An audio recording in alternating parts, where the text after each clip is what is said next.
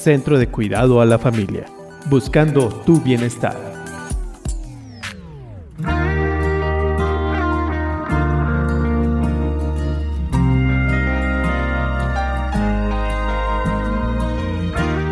Había una vez una señora que debía viajar en tren. Cuando la señora llegó a la estación, le informaron de que su tren se retrasaría aproximadamente una hora. Un poco fastidiada, se compró una revista, un paquete de galletas y una botella de agua. Buscó un banco en el andén central y se sentó, preparada para la espera. Mientras hojeaba la revista, un joven se sentó a su lado y comenzó a leer un diario. De pronto, sin decir una sola palabra, estiró la mano, tomó el paquete de galletas, la abrió y comenzó a comer. La señora se molestó un poco, no quería ser grosera, pero tampoco hacer de cuenta que nada había pasado. Así que, con un gesto exagerado, tomó el paquete, sacó una galleta y se la comió mirando fijamente al joven. Como respuesta, el joven tomó otra galleta y mirando a la señora a los ojos y sonriendo, se la llevó a la boca. Ya enojada, ella cogió otra galleta y con señales de fastidio se la comió mirándolo fijamente. El diálogo de miradas y sonrisas continuó entre galleta y galleta. La señora estaba cada vez más irritada y el muchacho cada vez más sonriente. Finalmente, ella se dio cuenta de que solo quedaba una galleta y pensó, no podrá ser tan cara dura mientras miraba al joven y al paquete. Con mucha calma, el joven alargó la mano, tomó la galleta y la partió en dos. Con un gesto amable, le ofreció la mitad a su compañera de banco. Gracias, dijo ella tomando con rudeza el trozo de galleta. De nada, contestó el joven sonriendo mientras comía su mitad. Entonces el tren anunció su partida. La señora se levantó furiosa del banco y subió a su vagón. Desde la ventanilla vio al muchacho todavía sentado en el andén y pensó, qué insolente y maleducado, ¿qué será de nuestro mundo?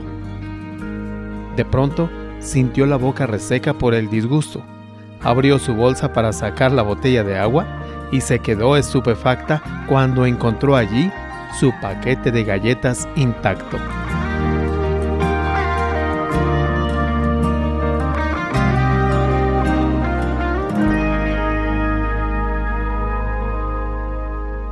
Piensa en cuántas ocasiones señalaste con tu dedo, tal vez el dedo mental o el dedo acusador, a alguien por lo que tú creías que era el problema. Porque si te das cuenta, ¿en dónde realmente está el problema? ¿En dónde está esto aquello que nos afecta, que nos hace pensar? Por ejemplo, esta mujer se sentía indignada, se sentía molesta, enojada, porque ella creía que el joven estaba tomando sus galletas cuando ella no se había percatado de que más bien ella estaba tomando las galletas del joven. Sí, el problema estaba en lo que ella creía, en lo que ella pensaba, en lo que ella juzgaba, en sus prejuicios. Y por eso el día de hoy voy a hablar de cómo lo que pensamos nos puede construir o destruir. Y cómo es que al interpretar los acontecimientos que vivimos, nos podemos quedar solamente teniendo una visión de túnel. Esta visión de túnel es en donde solamente tú crees tener la razón. Y me doy cuenta de cuántos, en cuántas situaciones hemos estado inmersos. Lo he visto cuando hablo con parejas. El hombre habla de ella, ella habla de él, tal vez de alguna situación en particular, pero cada uno está pensando diferente. ¿Por qué? Porque cada uno tiene una cosmovisión diferente de cómo vio la situación. Pero el problema muchas veces no está en la situación, sino más bien en lo que pensamos acerca de ella. Y para hablar acerca de esto, de los pensamientos y el poder que tienen, déjame hablar, hablar, déjame hablar del papel que tienen las emociones. Las emociones es lo que nos mueve, nos pone en movimiento, el motor que nos impulsa a la acción cuando nos enfrentamos con algún conflicto o también cuando experimentamos alguna situación que es de mucha alegría. Por ejemplo, no es lo mismo recibir una noticia de, oye, ¿qué crees? te acaban de regalar un viaje a Europa. ¿Qué emoción vas a experimentar? Pues las emociones son de alegría, de entusiasmo, de esperanza, de ilusión. A que si recibes una noticia de que crees hoy tienes que ir a recursos humanos. Y creo que van a liquidarte. Es otra noticia. Y el impacto de la noticia va a generar emociones en ti. Cuando estas emociones se pasan de la raya, como así generalmente decimos, estas emociones brotan de tal intensidad que nos pueden paralizar o peor aún, nos pueden acarrear más problemas de los que ya teníamos. En este momento las emociones pueden ser perjudiciales porque no solo dejan de cumplir su misión, sino que actúan en contra de aquello por lo cual las tenemos. Por ejemplo, las emociones en este punto de autoderrotista muchas veces es como ponernos zancadillas a nosotros mismos. Es como alguien expresó, de, que, de lo que significa la neurosis. Dicen que la neurosis es un neurótico, es un ser humano inteligente que se comporta como un estúpido, es decir, ante la situación, cómo se está comportando. Y estas emociones, las que nos paralizan ante un conflicto, como son la tristeza, la ira sin control, los temores, las angustias incapacitantes, estas emociones generan sufrimiento, problemas cardíacos, trastornos digestivos, violencia, divorcio, culpa, odio, pena, dolor, terror, etc. Sí, las emociones no vienen de la nada, eso sí. Las emociones son el resultado de cómo organizamos las experiencias del mundo y en nuestra forma de enfrentarnos a la realidad. Es decir, las emociones son resultado de cambios de pensamiento y de comportamiento observable y continuamente lo realizamos inconscientemente. Pero cuando esos cambios de pensamiento y de conducta generan insatisfacción y dolor, se activan las emociones y es cuando nos movemos a pedir ayuda por las crisis depresivas, por este ira incontrolable, por este miedo irracional, es esto lo que nos enferma y en donde experimentamos conflicto, ya sea en el trabajo, en el área, área laboral, en la familia, en la escuela. Y a veces esta turbulencia emocional nos nubla la visión y nos vemos como madeja revuelta. Es decir, como esta madeja en donde, no sé si tú has tratado de quitar los nudos cuando quisiste hacer un proyecto con una bola de estambre y de repente se te cae la bola y de repente tienes que levantarla y no sabes ni cómo unir o nuevamente dejar esta madeja como estaba. ¿Por qué? Porque ya se enredó con otra cosa, se hizo nudos y todo. Cuando nuestras vidas son como esta madeja, que no tenemos un principio ni un fin, es cuando generalmente podemos decir, ¿y ahora qué hago con todo esto? ¿Qué hacer? ¿Qué hacer con esto que hemos regado, con esto que hemos producido? Porque muchas veces llevados por la emoción dije, podemos expresar, es que dije esto pero no lo quería decir. O perdóname, es que se me salió. ¿Qué hacer? Perderle el miedo a la tempestad. Sí, a esto que te horroriza. Y entrenar, empezar a entrenar tus ojos a mirar en la oscuridad. Hay frases que me encantan. Una de ellas es, la flor más bella surge del pantano. Sí, date cuenta.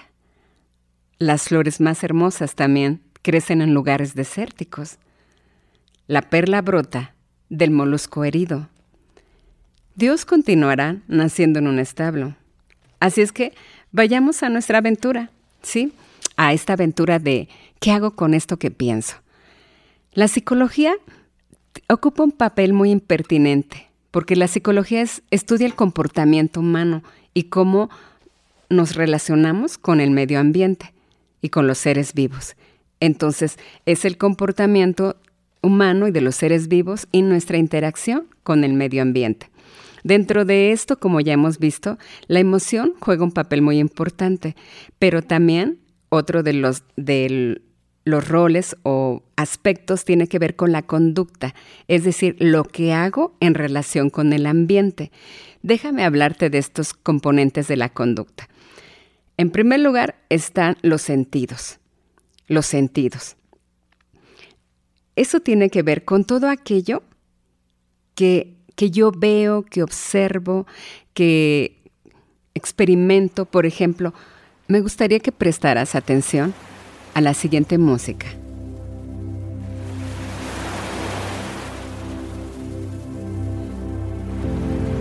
Date cuenta lo que escuchas, lo que imaginas, lo que viene a tu recuerdo. A eso se le llama senso-percepción. Es como tú estás interactuando con el ambiente, cómo lo percibes tú a través de los sentidos. Y esto origina lo que le llamamos actividades mentales o cognitivas, es decir, cómo interactúo yo no solamente con esto que escucho, sino también cómo lo represento en mi pensamiento. Por ejemplo, algunas veces nos despertamos y quisiéramos estar en la playa, en el mar. ¿Quién no, verdad? Y con la música que ponemos y si anhelamos que alguien esté con nosotros, ¿no?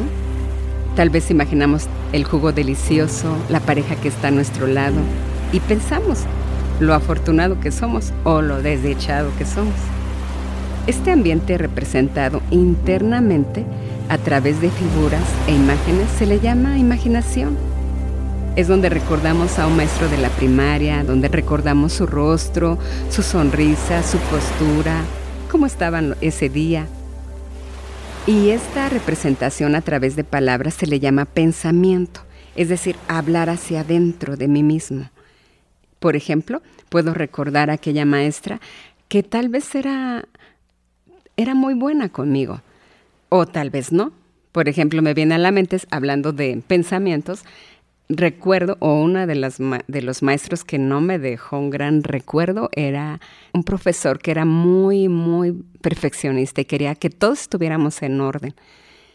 Y me acuerdo que estaba tan enojado él varias veces que volteaba del, de la pared donde estaba el pizarrón tomando el borrador y lo aventaba y a quien le tocaba. Entonces yo no tenía muchas ganas de ir a la escuela porque decía, una de estas el borrador me va a pegar, ¿no? O tal vez pensamos en aquella maestra ya de la secundaria, me viene a la mente una de ellas en donde me empezó a gustar la geografía y esta maestra era muy cálida, sabía mucho, conocedora del mundo y yo decía, ah, yo quiero ser como ella.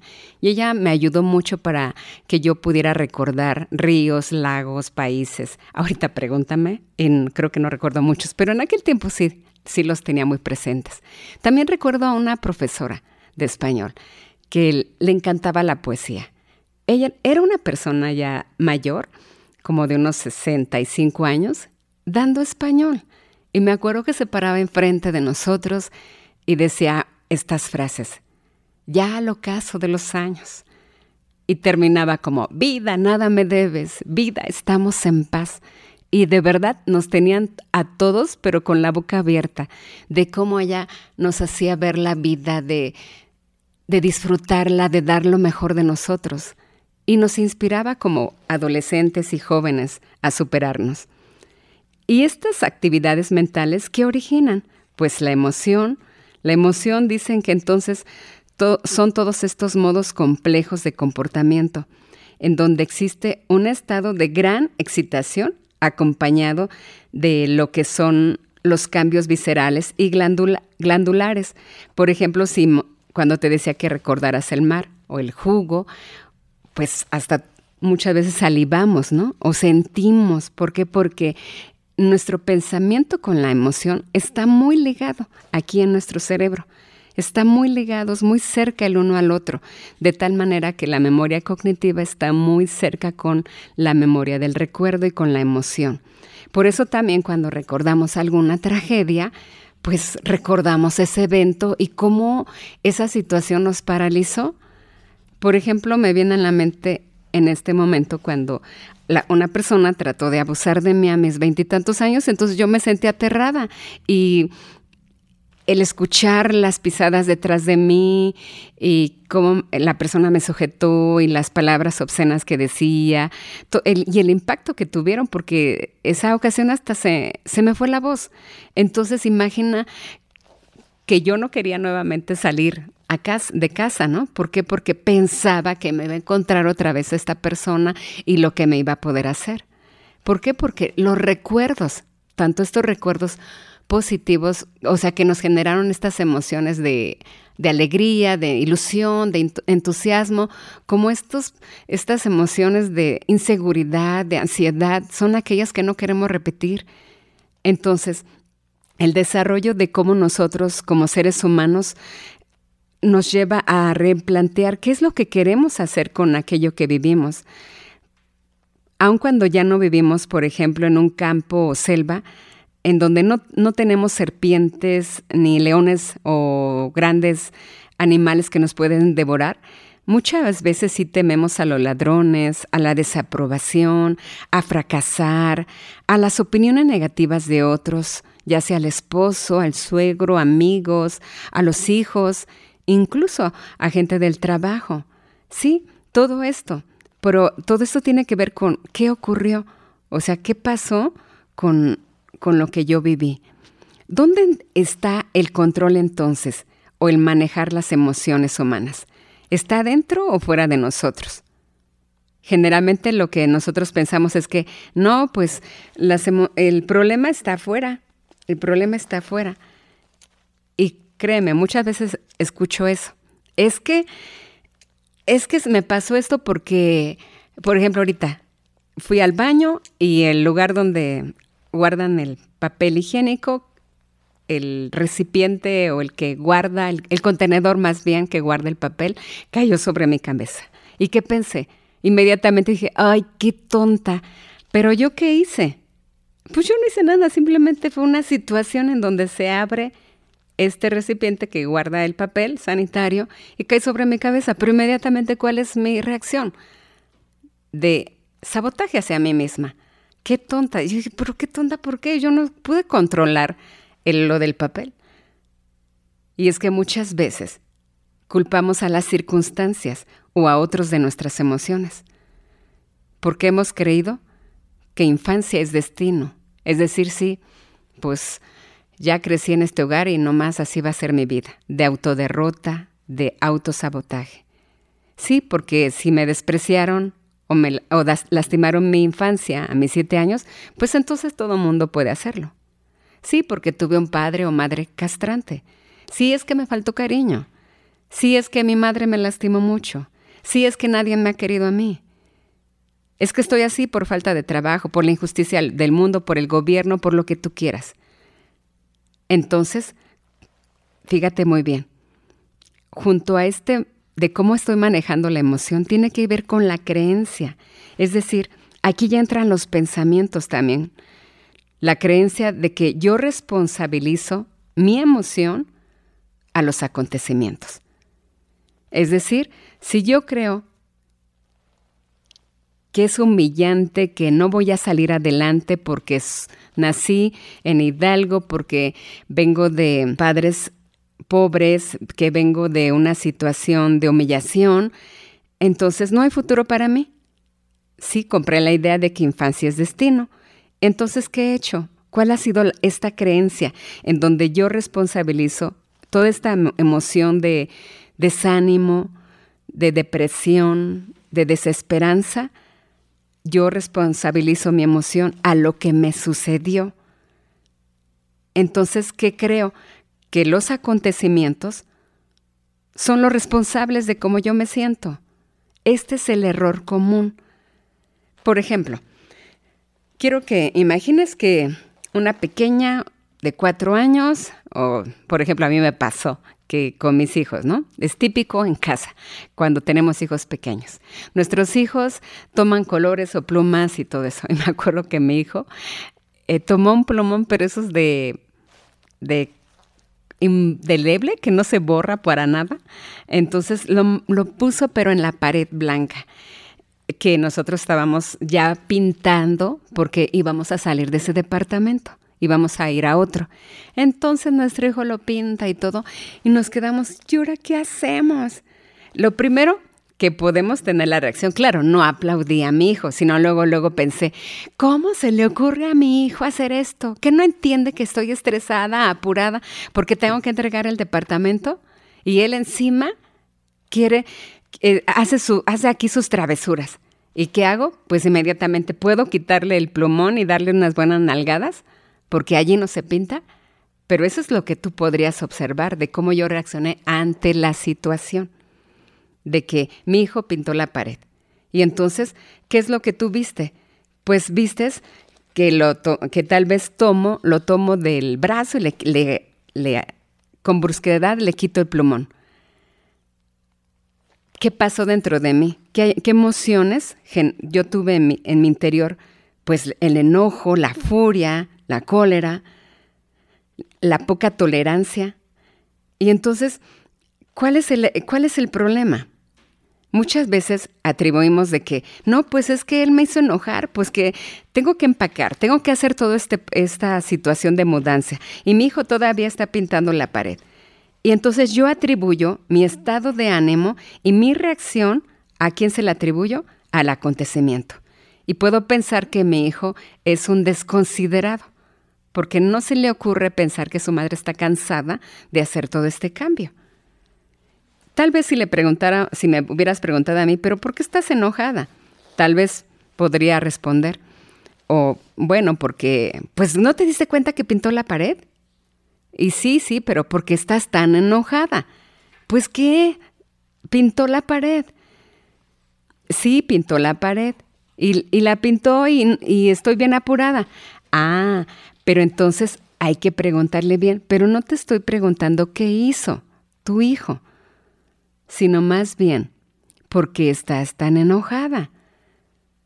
Y es ahí en donde viene todo esto que tú pensaste. Tal vez pensaste como yo, pero qué desobediente es. Mil veces le he dicho que en las paredes no se pinte. ¿Por qué es tan difícil educarlo? Parece que lo hace a propósito. Es como si me retara. Estoy a punto de mandar todo a la goma. Ya estoy harta. Ahora sí me las va a pagar. Esto es lo que yo pienso. O sea, si yo pienso esto, entonces, ¿qué voy a tener? ¿Cómo va a ser mi conducta? De arrebato, de enojo, de ira, es la emoción, y entonces voy a darle una buena nalgada a mi hijo nada más y mandarlo por allá. Entonces, ¿cuál fue el problema? El problema no fue que mi hijo pintara la pared, más bien lo que yo pensé y lo que generó en mí, que fue enojo y furia, y mi comportamiento, mandarlo a su cuarto llorando. Imagínate la escena. Sí, mi hijo pinta la, pared y de repente entra mi, mi, amiga que es totalmente artística, que le encanta ver el arte en todos lados. Y que mi amiga dice, ¡Ah, ¡qué maravilla! Es que es lógico, tu hijo es una maravilla. Él encuentra material para pintar y la pared blanca es un gran lugar. Y tu hijo está empezando a expresar su creatividad. ¿Cuál es la emoción que ella tiene? La felicidad. Y hasta aplaude el comportamiento de mi hijo. Entonces, ¿en dónde es el problema? ¿Verdad? ¿Qué tal si yo no soy, es otra mamá con su hijo? Y la mamá piensa, no, otra vez. Y según me dicen, apenas estoy empezando porque a medida en que crecen los niños, crecen los problemas. A fin de cuentas, es el proceso por el que pasan los niños. Claro, es muy ilusorio tener una casa de revista. Además es un niño de cuatro años. Ya le había dicho yo que no, pero creo que esto no está funcionando. Bueno, necesito probar otras técnicas para resolverlo, sin usar ni gritos ni golpes, y espero encontrarla muy pronto. No sé con cuál tú te identificas, con la amiga, la creativa, o tal vez cuando si yo hubiera explotado con mi hijo, o tal vez con la otra mamá en donde piensa. Sí, sí está molesta, pero del enojo va pasando a la calma. ¿En dónde estuvo el cambio? En lo que ella pensaba. Sí, es normal, los niños son así, no puedo tener una casa perfecta. Sin embargo, puedo aprovechar de esta situación para cambiar. Es lunes, imagina otra situación, es lunes Estás cansado, aunque aparentemente el fin de semana nos ayuda a relajarnos, no siempre para muchos. Tuviste una gran fiesta, llegaste tarde, lo que sea. Y el lunes tienes que presentarte al trabajo. Y vas rumbo al trabajo con el tiempo exacto. Y de repente ¿qué crees? Se te poncha la llanta. Y entonces empiezas tú a decir, no, no es posible, ¿cómo es posible que me pase esto a mí? No, mi jefe me va a regañar, me van a correr y todo. Empiezas a llamar a tu jefe diciéndole que vas a llegar tarde, pero es una junta en donde tal vez te promuevan. Y todo esto que tú bien empiezas a pensar de la circunstancia es lo que a ti te atormenta. Bien decía Epitecto, el hombre no se perturba por las circunstancias, sino por lo que piensa de ellas. Nuevamente, el hombre no se perturba por las circunstancias, sino por lo que piensa de ellas. Y es que así es. La verdad no puedes cambiar las circunstancias ni las situaciones. Son externas a ti. No puedes cambiarlas. Por ejemplo, el fin de semana me llegó la noticia de que mi cuñado iba con un grupo de amigos, de jóvenes, a un campamento. Y ya de regreso de ese campamento, tuvieron un accidente. Ellos no, pero uno de los autos en donde un joven iba manejando. Se poncha la llanta, el coche se voltea, dos de los jóvenes que iban ahí son hospitalizados, los otros no quedaron mal, nos resultaron ilesos. Sin embargo, esta experiencia es muy fuerte. Y nosotros estábamos en una reunión y tal vez, aunque es muy fuerte la situación, podría yo haberme salido de una comida en la que estaba y haber dicho, no, es increíble, no, no, es que esto no debería de estar pasando. ¿Por qué le sucede esto a la gente? ¿Por qué es que los jóvenes mueren en accidentes? ¿Por qué es que le sucede esto a mi hermano, a mi, a mi, a mi hermana, a mi familia? ¿Qué van a hacer ellos? ¿Qué vamos a hacer nosotros? Pero la situación es que realmente yo no puedo cambiar lo que sucede a mi alrededor. Yo decido qué hacer ante la situación, porque yo decido si permanezco en esa reunión en la que estaba en la fiesta o en la convivencia, si decido calmarme o si decido llevarme por los pensamientos por lo que no debería de ser. Porque nuevamente, no nos perturbamos por las circunstancias, sino lo que pensamos. Es que es horrible, es injusto, ¿por qué los jóvenes mueren? O esto no le debería de haber ocurrido a mi familia. Sí, nuevamente te digo, bien dice el proverbio, porque cual es en su pensamiento, en su corazón, tal es Él. Por eso es que necesitamos seguir cambiando nuestra manera de pensar. Nuevamente te digo, no vas a poder cambiar los acontecimientos, no vas a poder cambiar aquello que viviste o experimentaste o estás viviendo. No puedes cambiarlo. Bien decía la oración de la serenidad. Señor, dame la serenidad para aceptar aquello que no puedo cambiar y valor para cambiar aquello que puedo cambiar y sabiduría para conocer la diferencia. Nuevamente, te recuerdo los teléfonos del Centro de Cuidado a la Familia 5591 85 96 14 o 2625 3207. Centro de Cuidado a la Familia buscando tu bienestar.